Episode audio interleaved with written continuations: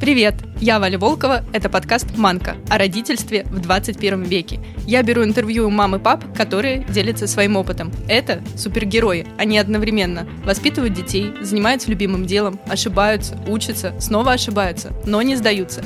Здесь мы раскрываем всю правду и успокаиваем. Идеальных нет, но главное – просто продолжать двигаться.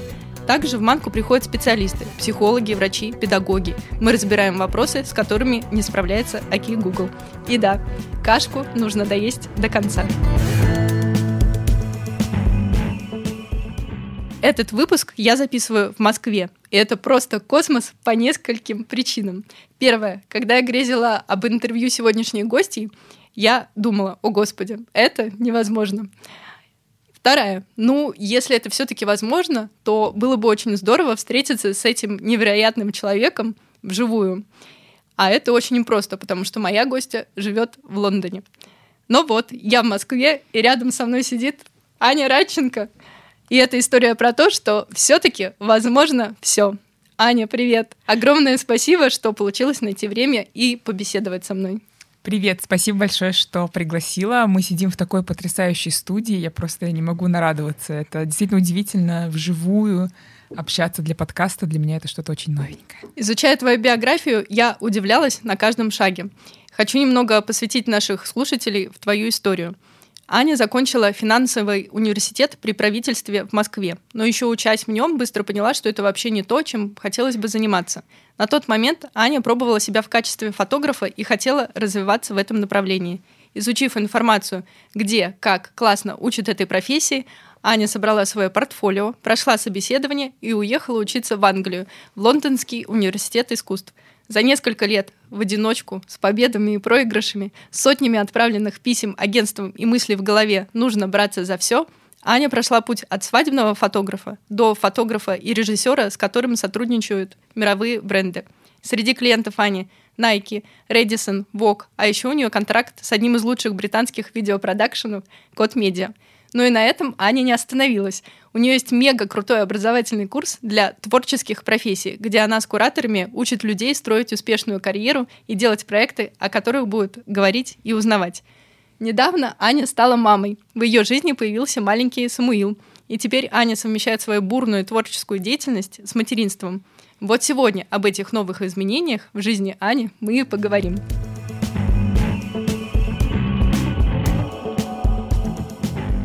Ты, еще не будучи мамой, сделала очень важный фотопроект, посвященный теме материнства. Создала и показала миру важную социальную историю, обратную сторону материнства, материнской любви когда она может душить и причинять большую боль ребенку. Если кто-то из моих слушателей не видел этот проект, очень советую посмотреть. Я оставлю ссылку в описании подкаста.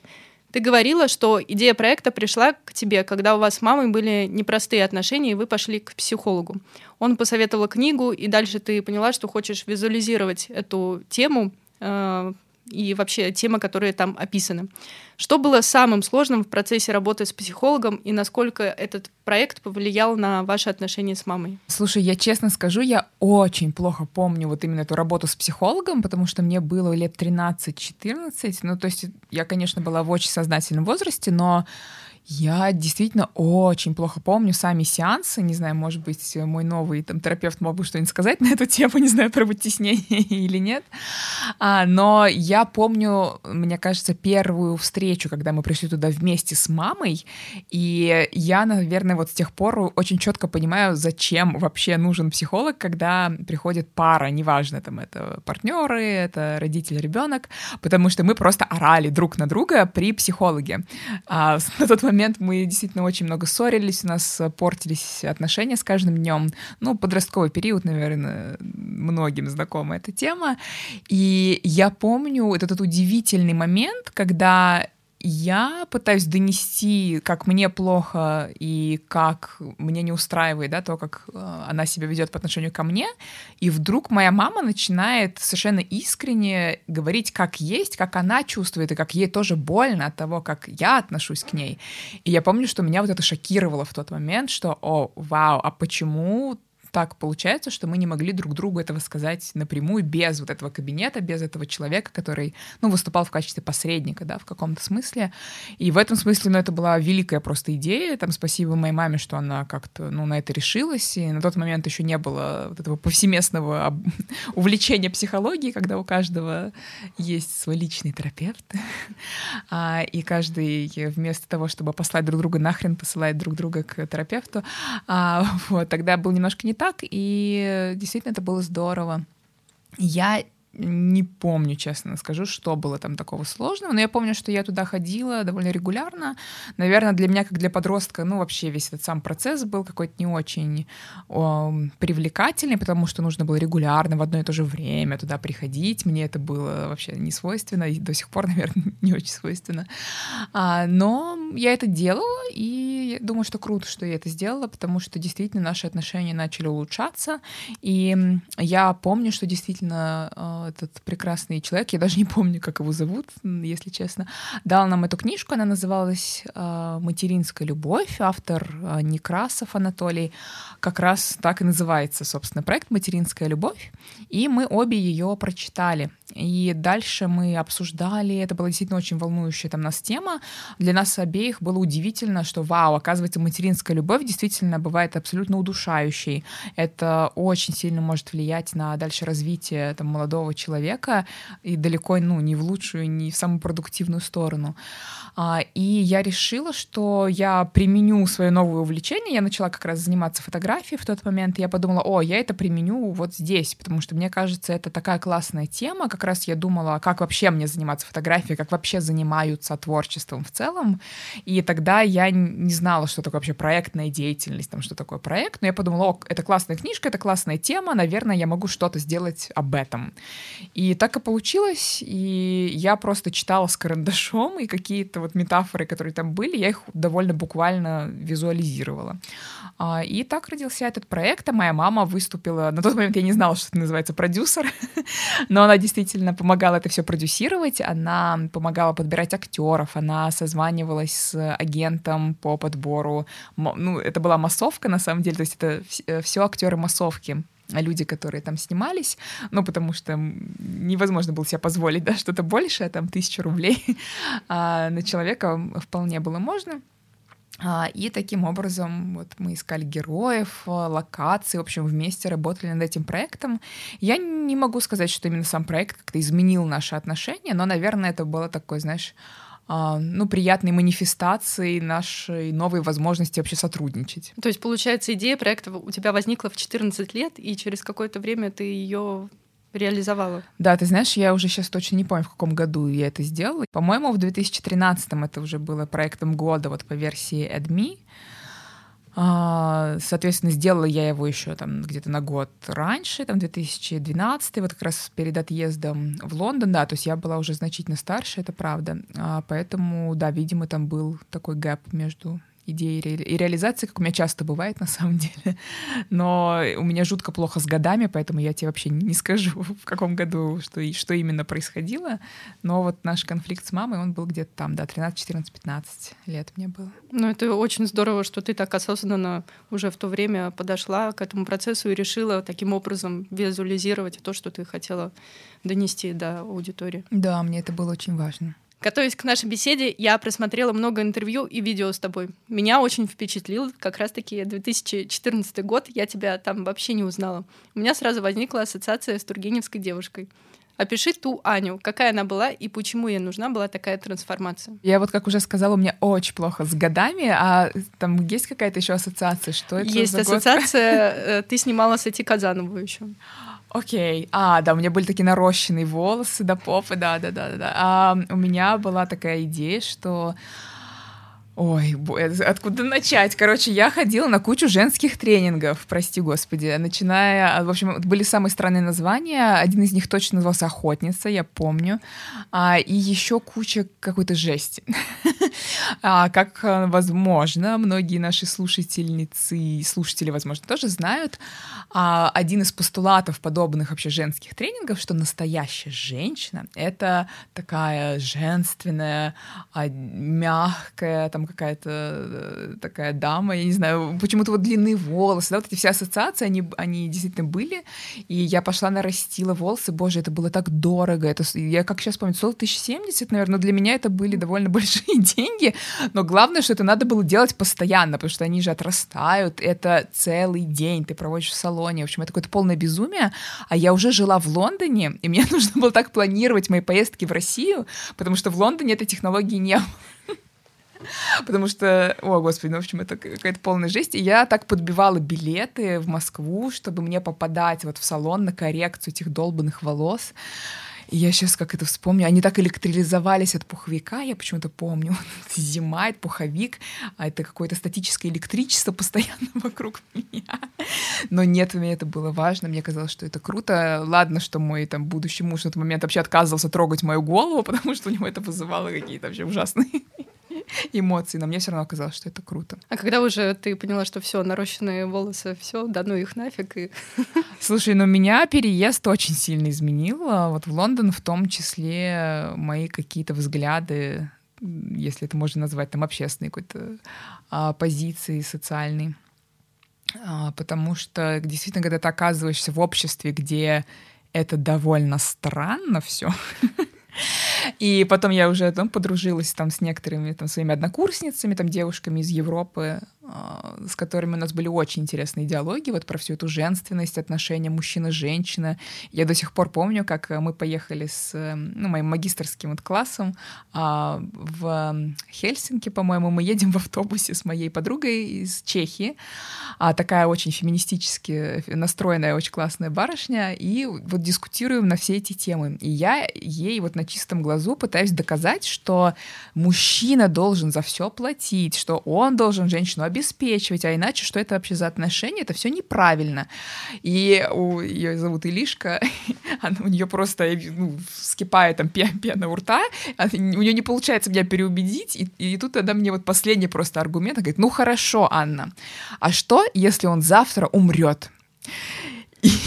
И, я, знаешь, я помню, меня это как-то так остановило, такая, м-м, какая интересная мысль, в общем, ну и вот, ну знаешь, в частности, в таких диалогах, да, вот находясь в обществе, где ну, все совсем по-другому, действительно меняется, меняются взгляды, и поменялась я очень сильно, и сейчас мне немножко удивительно смотреть на ту себя, если честно, вот в, в этом отношении.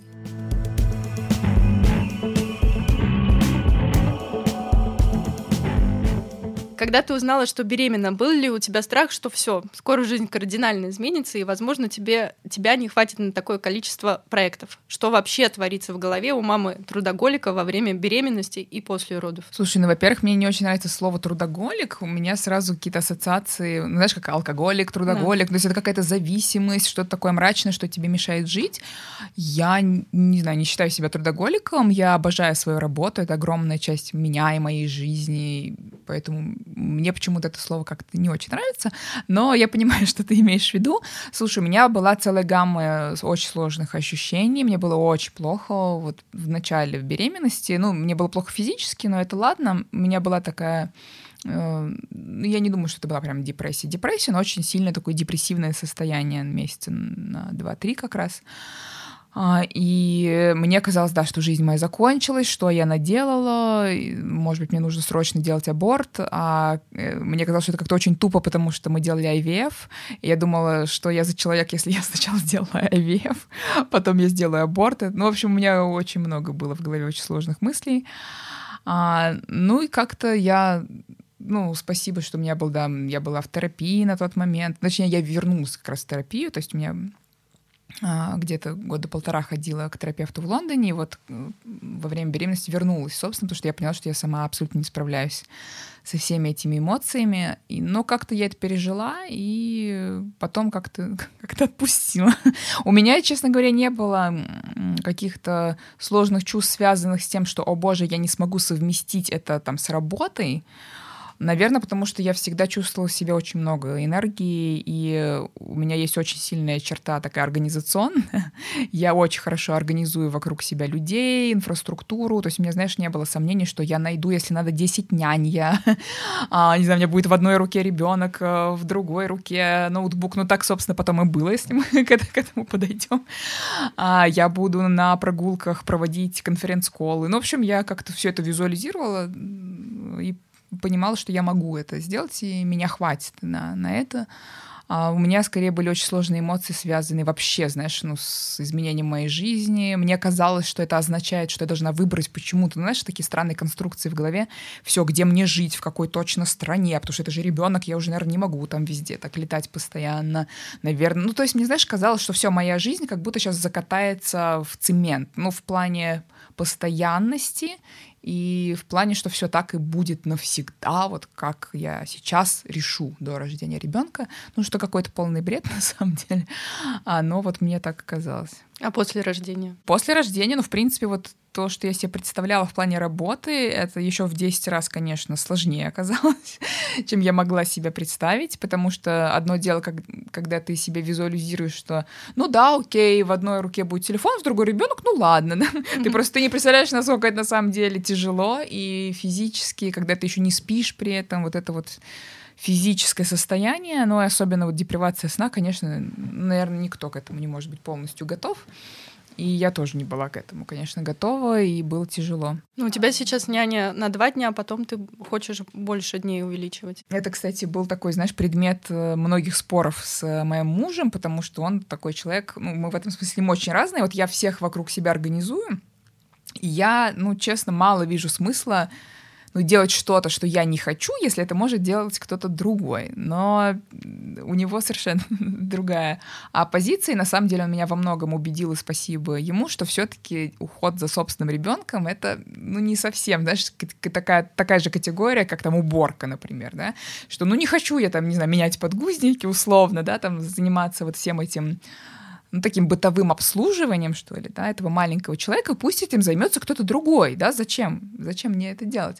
Но на самом деле я потом убедилась в том, что действительно через это ты общаешься, на самом деле, со своим ребенком, и это намного больше, чем просто бытовое обслуживание. Но просто пока ты в это не погрузишься и не придешь в какую-то действительно, ну, не знаю, более спо- спокойное отношение с самой собой, ты не можешь это оценить, наверное.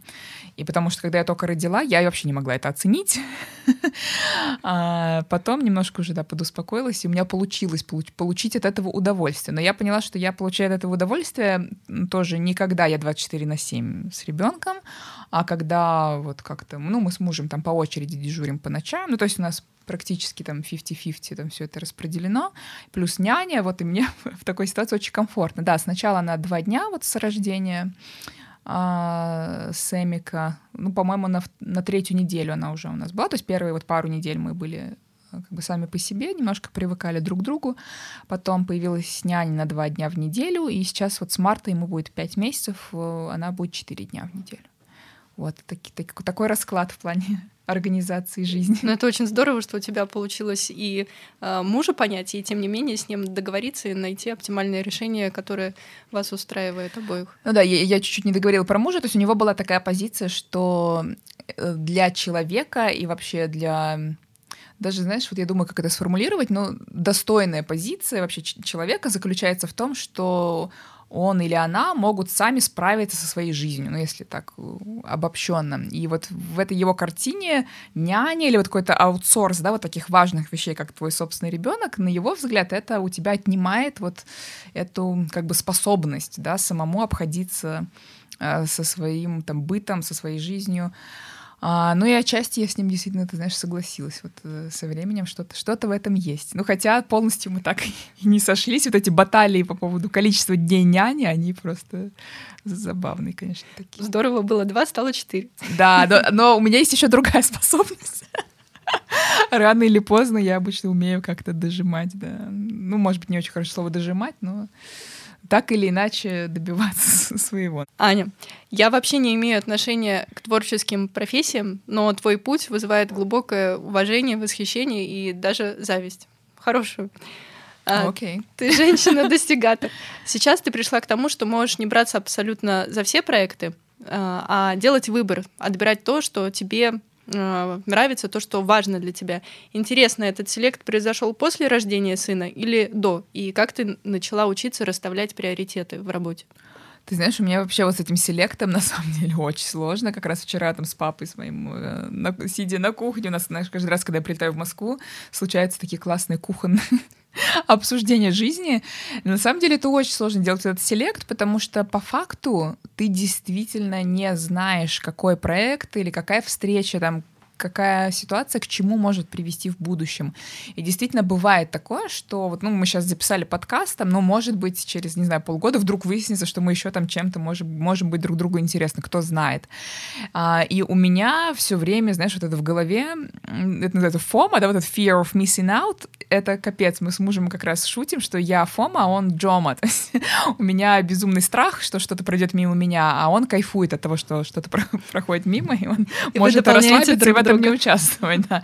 Но у меня фома вот это абсолютно жесткая, а, и мне очень сложно. То есть, когда, знаешь, мне приходит какой-то запрос, и я понимаю, что, ну, какая-то странная история, ну, вообще, ну, зачем мне это? И я головой понимаю, что, наверное, ну, не нужно мне в этом участвовать. И когда я, знаешь, просто вот набираю пальчиками своими, спасибо большое, наверное, не сейчас, у меня просто внутри все так сжимается, «А, как же не сейчас, а когда, больше никогда в жизни, это единственная возможность, что же ты делаешь, неужели ты сейчас нажмешь отправить, у меня такой, знаешь, как на плечах ангелочек, там дьяволенок, когда ангелочек шепчет, ну давай, ты сделаешь правильный выбор, ты расставишь приоритет, это же так здорово, у тебя будет больше времени на сон, на хорошее отношение к себе, и такой этот чертенок говорит, нет, нет, нет, ты должна во всем поучаствовать, иначе все это пройдет без тебя, а вдруг там что-то важное, а вдруг потом э, этого человека выберут в президенты, и ты не будешь знакома с президентом. Ну, в общем, э, странные очень конструкции да, в голове. Э, Короче, с этим всегда было сложно, но с появлением ребенка с этим стало, я так скажу, чуть-чуть получше.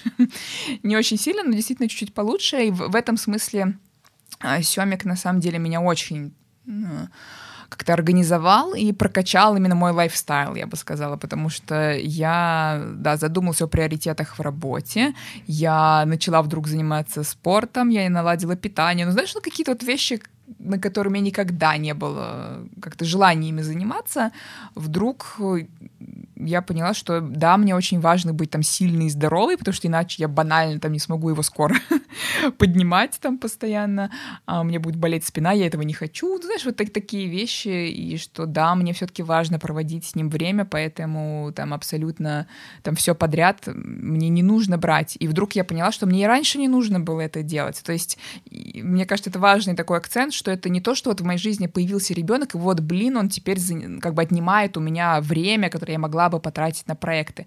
Нет, но он высвечивает как такой фонарик, что на самом деле важно, что нет. Потому что вдруг у тебя просто появляется повод немножко остановиться вообще подумать об этом. А это меня куда-то ведет, или я просто это сейчас делаю, как вот э, мой терапевт прекрасно сформулировала, компульсивное участие.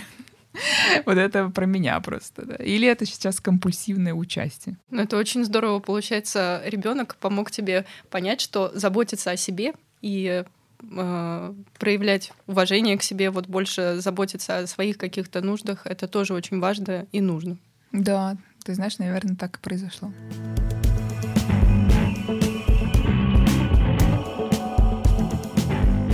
Я читала, что ты активно планируешь развивать проекты, связанные с материнством. Что за формат проектов и как возникли эти идеи? Да, ты знаешь, вот когда я стала матерью, у меня было очень такое странное чувство, если смотрели сериал Stranger Things или ну, любую какую-то фантастическую такую историю, где параллельно существует еще какой-то мир. Да, вот в Stranger Things это Upside Down, вот это э, друго- другой, другой мир, как бы он как наш, но перевернутый, да, то есть он очень похож на наш, но не такой. И у меня сложилось точно такое же ощущение, что все это время я жила, и параллельно со мной существовал другой мир, мир материнства, но я его вообще не видела. То есть мне кажется, ну, что так и есть, что когда ты просто живешь там без ребенка, ну ты знаешь, что есть дети, может быть у тебя даже есть какие-то приятельницы, но у меня так получилось, что близких подруг не было с э, детьми или друзей. А, ну, вроде бы даже есть какие-то знакомые, ну, как-то они там живут, ну да, окей. Ты не задумываешься о том, что это такое на самом деле. Когда я сама стала матерью, я, ну, во-первых, я офигела, да? конечно же, по всем фронтам. Я просто удивилась, насколько это сложно на самом деле, и какие эти люди крутые, что они это делают. И впервые в жизни, знаешь, у меня такая какая-то волна какого-то негодования по каким-то поводам, несогласия, какого-то чувства протеста, такой э, подростковый максимализм как будто снова ко мне вернулся вот в этом моем новом состоянии материнства. И у меня впервые в жизни появилось жгучее желание желание какой-то социальной деятельности. Мне показалось, что нужно просто, знаешь, там брать на флаг там какие-то истории там этих э, женщин, которые вынуждены там бросать любимое дело, там какого-то хрена там мужчин их не поддерживает. А еще в переходе им с коляской сложно. И кто-то еще посмел ей сказать, чтобы она ушла из Третьяковки. В еще... ходить нельзя. Каф...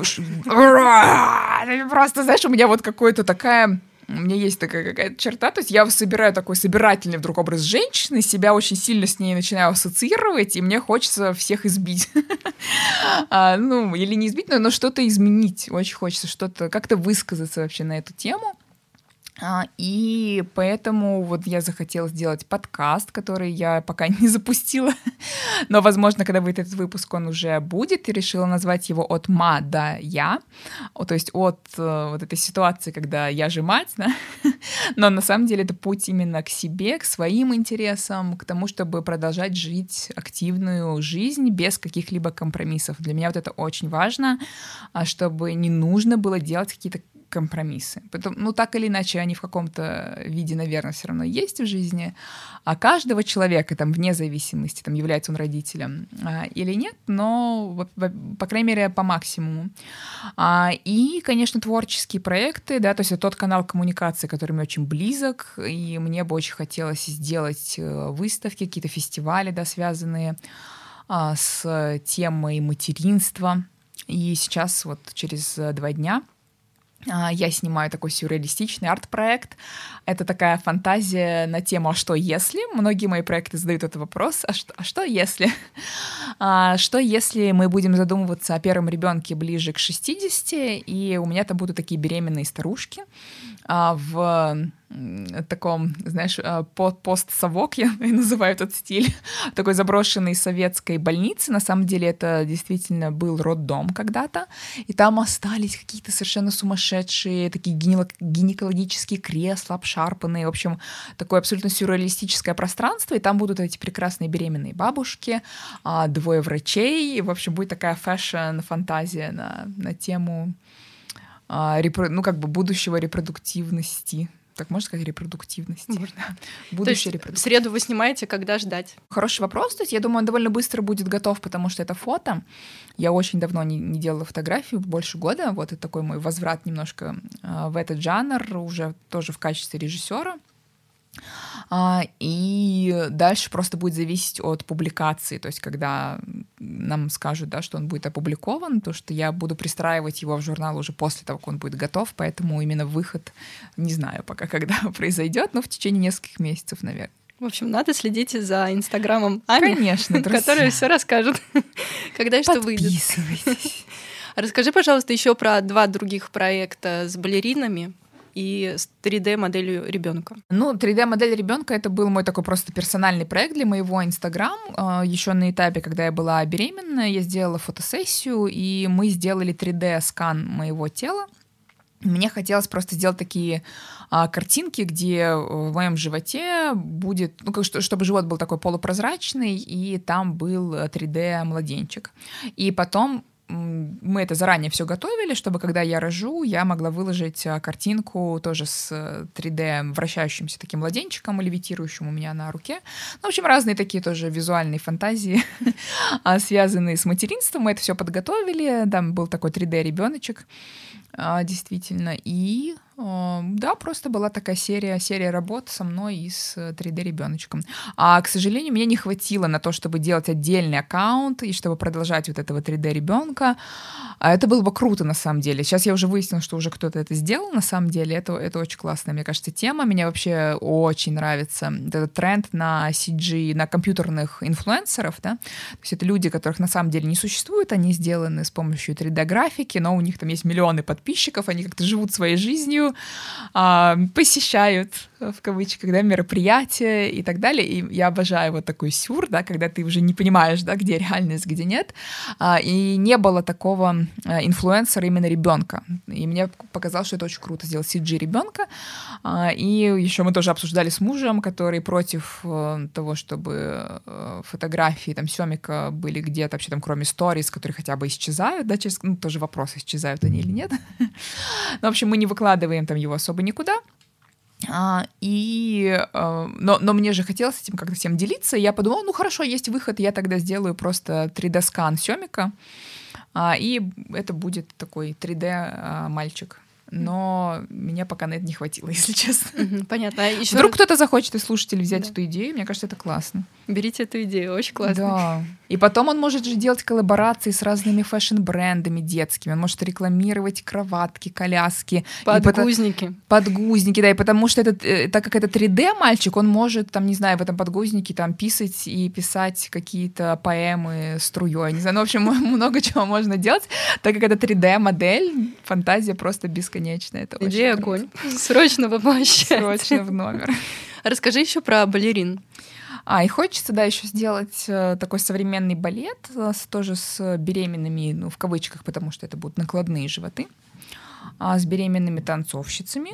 Ну, для этого мне еще предстоит найти хореографа, с которым мы сможем образовать такой творческий тандем. Вот, это все в проекте. Но тоже это будет смесь, я думаю, современного танца, 3D. Я очень люблю работать с компьютерной графикой. А, мне нравится, знаешь, когда нет никаких вообще пределов для фантазии, и с помощью компьютерной графики это как раз все возможно. То есть там может быть такое, что у них эти животы, не знаю, превращаются в водопады, там взрываются, все что угодно. Там могут быть беременные дома, дороги, не знаю. То есть хочется, чтобы вообще это был такой супер-сюр, и замешано все это на танце, и чтобы это была такая эмоциональная динамика вот всех этих переживаний, да, там от беременности там до уже рождения ребенка, когда женщина проходит, ну, просто через все круги, мне кажется, вообще самых разных эмоций. И хочется это вот выразить. Этот проект ты тоже в России собираешься снимать? Ты знаешь, наверное, да. Ну, посмотрим, как пойдет, но на самом деле это просто дешевле в целом, намного в плане продакшена, поэтому большинство творческих проектов я в любом случае делаю в России вполне возможно, что это не будет исключением. Но посмотрим, потому что там много графики, а ребята, с которыми я работаю по постпродакшену, они сейчас уже в Лондоне находятся.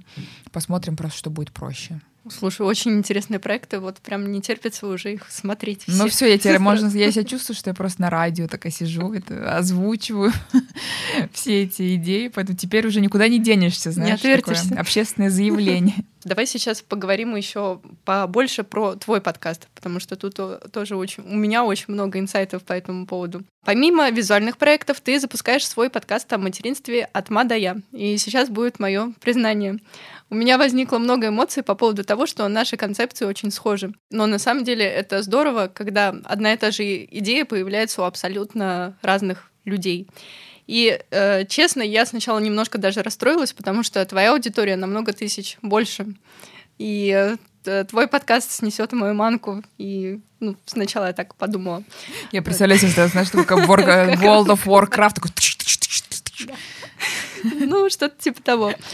Но потом я думала, анализировала и поняла, что наоборот очень круто, когда так много проектов именно на эту тему появляется. Потому что на разную аудиторию разные мамы, и очень классно и важно говорить о том, что э, родительство — это не разделение на до и после, просто это процесс, к которому надо э, привыкнуть, адаптироваться и продолжать делать то, что ты делал, или наоборот, делать то, что ты еще никогда не делал.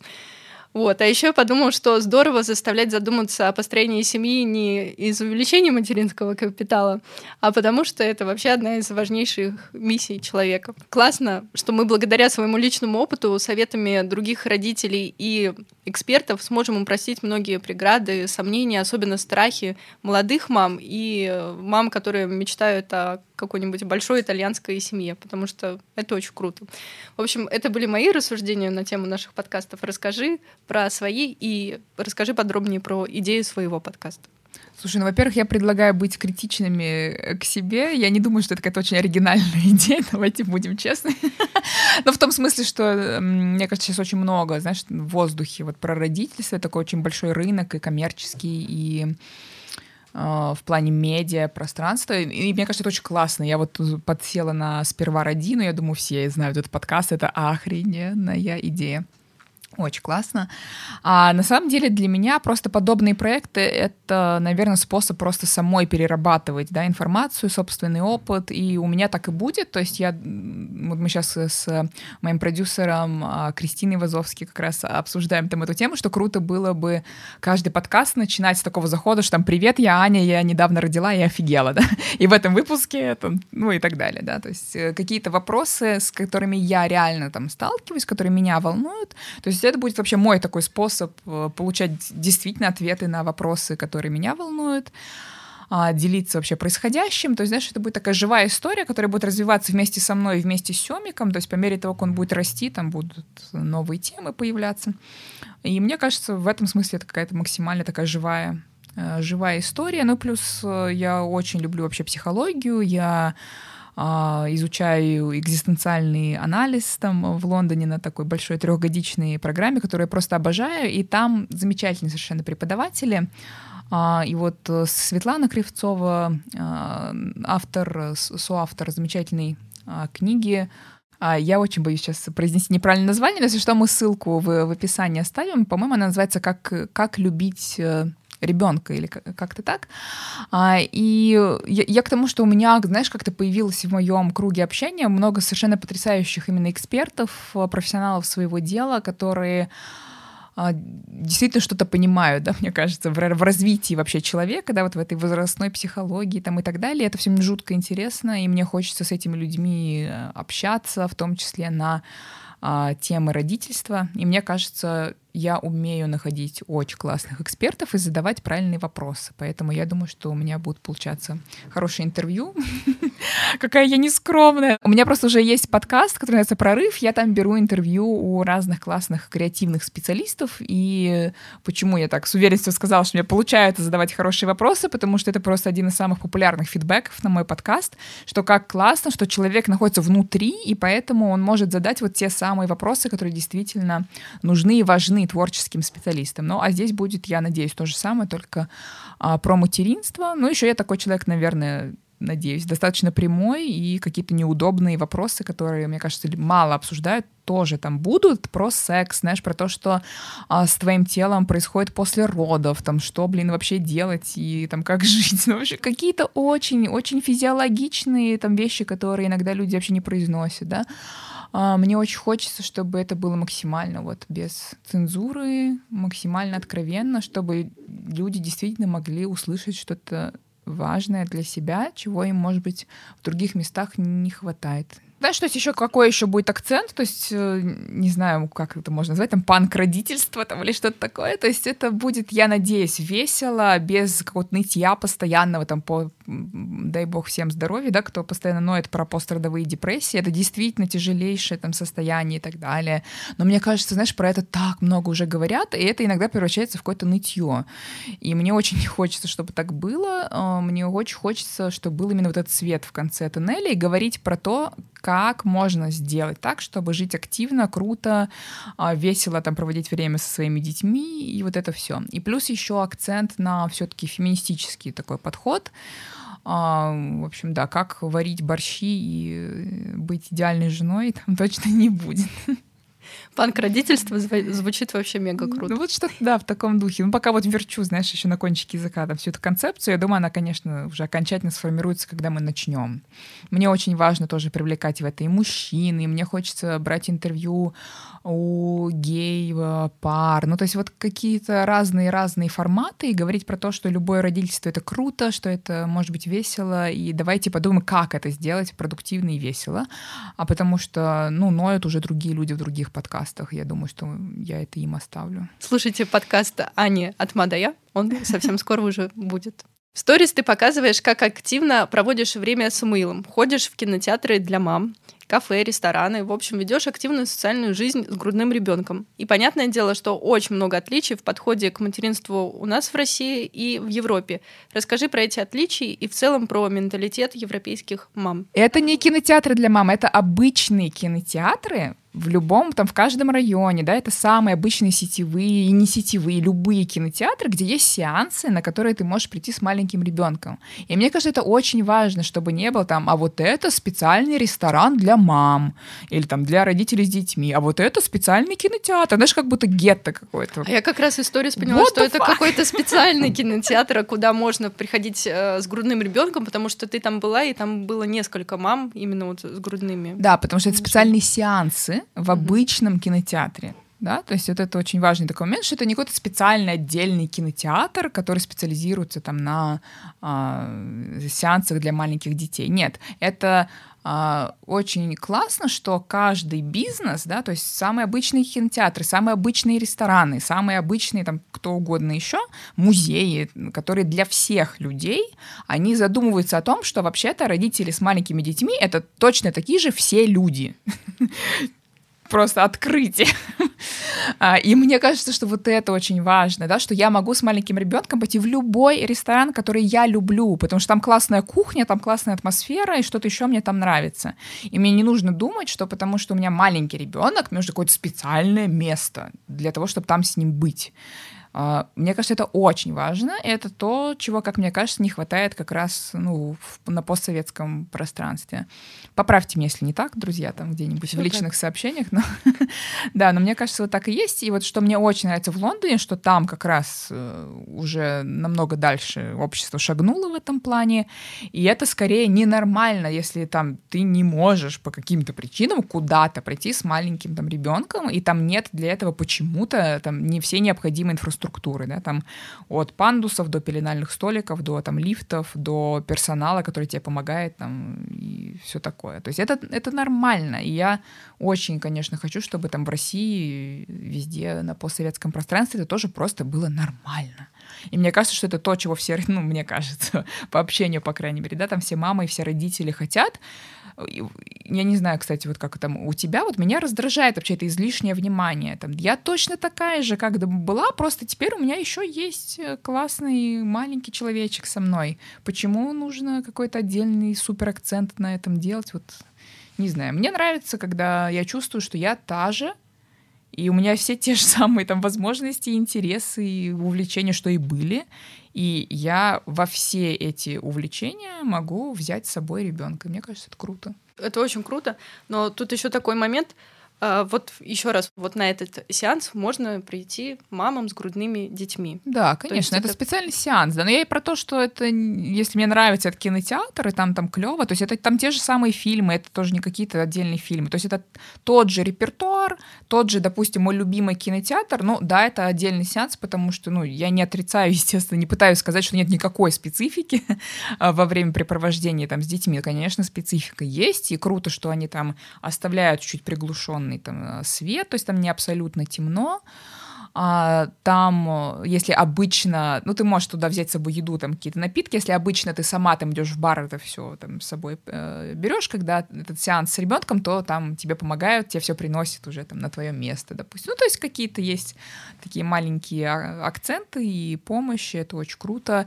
А, там они оставляют на распашку там эти комнаты, где можно менять там подгузники, ну, то есть, чтобы тебе максимально там все-все было удобно, помогают оставить там коляску, ну, то есть, конечно, есть какая-то специфика, но круто, что это тот же самый там твой любимый районный кинотеатр, например, куда ты и так всю жизнь ходила. Я видела еще историю, что ты потом делала репост женщин из Москвы, из Питера, что тоже есть такая тема, да. но это супер вообще никак не афишируется и очень непопулярно.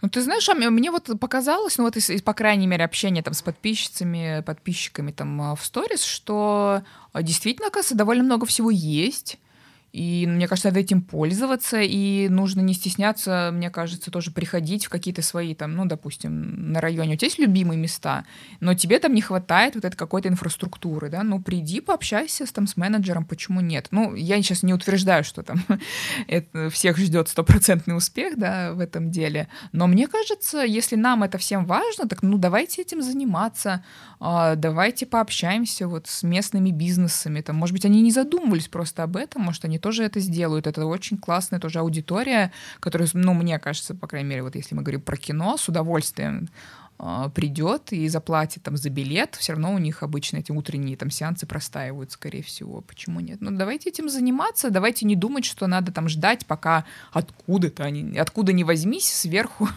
там, как, ну, знаешь, любят до сих пор, мне кажется. Вот тоже разница, да? А, в России ждать, что кто-то другой что-то тебе сделает. А почему? ну, вряд ли. Поэтому пока мы сами что-то не начнем делать, мне кажется, ничего не произойдет. Аня, мама 21 века, какая она? Мама 21 века.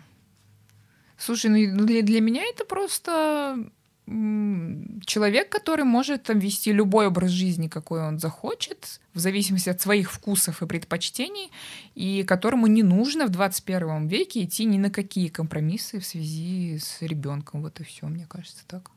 Короче, девочки, мальчики, хорош ныть, э, давайте радоваться жизни. Если хочется что-то менять, давайте менять. Не ждать, что кто-то другой что-то изменит, придет, поменяет нам подгузник. Мы уже большие, давайте, в общем, сами за собой ухаживать и, в общем, да, дружить и радоваться. А еще слушать подкасты Анин от Мадая, который скоро выйдет.